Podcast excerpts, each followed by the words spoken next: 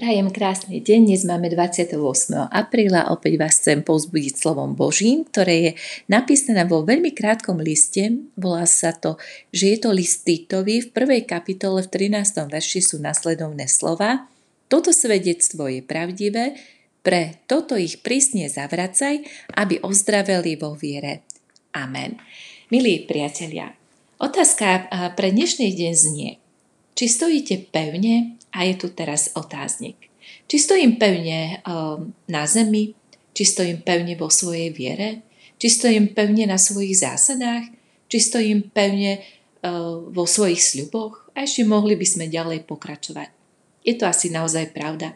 A nemáte niekedy taký zvláštny pocit, že to v živote nezvládate? Napríklad vo svojej rodine alebo aj v zamestnaní? Dovoľte mi, aby som možno práve niektoré myšlienky vysvetlila. V 1. storočí nášho letopočtu sa apoštol Pavol rozhodol poslať jedno zo svojich spolupracovníkov, teraz by sme povedali kolegov, mladších, do terénu. Tento mladý muž sa volal Títus a jeho novým spôsobiskom sa stala Kréta. Bolo to veľmi ťažké misijné pole v tej dobe. Nie kvôli zlým životným podmienkám, skôr naopak. A tento krásny pôvabný ostrov vo vodách Stredozemného mora bol známy príjemným podnebím i krásnou prírodou, ale jeho krása mala jednu veľkú alebo maličkú chybičku. Jeho obyvatelia nemali vo vtedajšom svete veľmi dobrú povesť, no predstavte si. A možno ste aj na Kréte už boli. Vravelo sa, že čo Kréťan, to klamara podvodník. Je zaujímavé, že doslova to aj samotná Biblia potvrdzuje. Apoštol Pavol totiž nechcel Títovi nič zamlčať a doslova cituje vo svojom liste výrok istého krétskeho básnika, ktorý žil v 6. storočí pred Kristom. A doslova sa tam píše v 12. verši, jeden z nich, ich vlastný prorok, povedal o nich: Kréťania vždy luhajú, sú plané hovedá a leniví bruchopasníci. Doslova je to takto napísané aj v slove Božom a citované práve v spomínanom verši. Hrozne sa to počúva však. Aj mňa to prekvapilo. Toto svedectvo ale je pravdivé.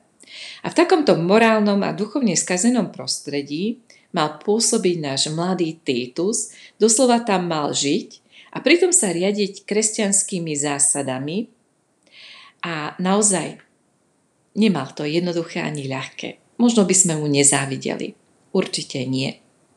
Ale apoštol Pavol mu kladie na srdce, aby práve sa držal svojej viery a svojich pevných zásad. Čo myslíte si? Nemáme aj my podobné poslanie v súčasnom svete? Nemáme pôsobiť práve tam, kde chýba práve toto zdravé duchovné ovzdušie? Kde to nie je tak dokonalé ani v tej kresťanskej morálke, kde sú ľudia hrozní alebo nás možno aj sklamú a naozaj ich poznáme, možno aj po mene. A napriek tomu nás Pán Boh aj dnes posiela do takéhoto terénu, aby sme slúžili tam, kde to nie je dokonalé, kde sú veľké problémy. Ale my, tak ako Títus, máme stať na pevných základoch svojej viery.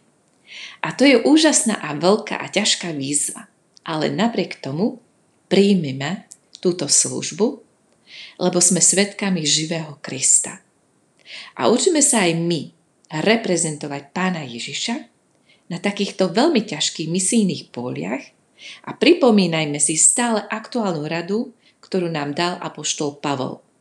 Nech sa aj naši naučia vynikať dobrých skutkoch, kde je naliehavá potreba, aby neboli bez ovocia, sa píše práve v tomto spomínanom liste.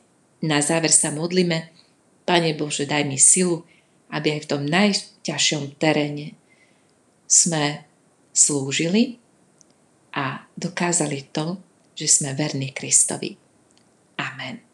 Prajem krásny deň.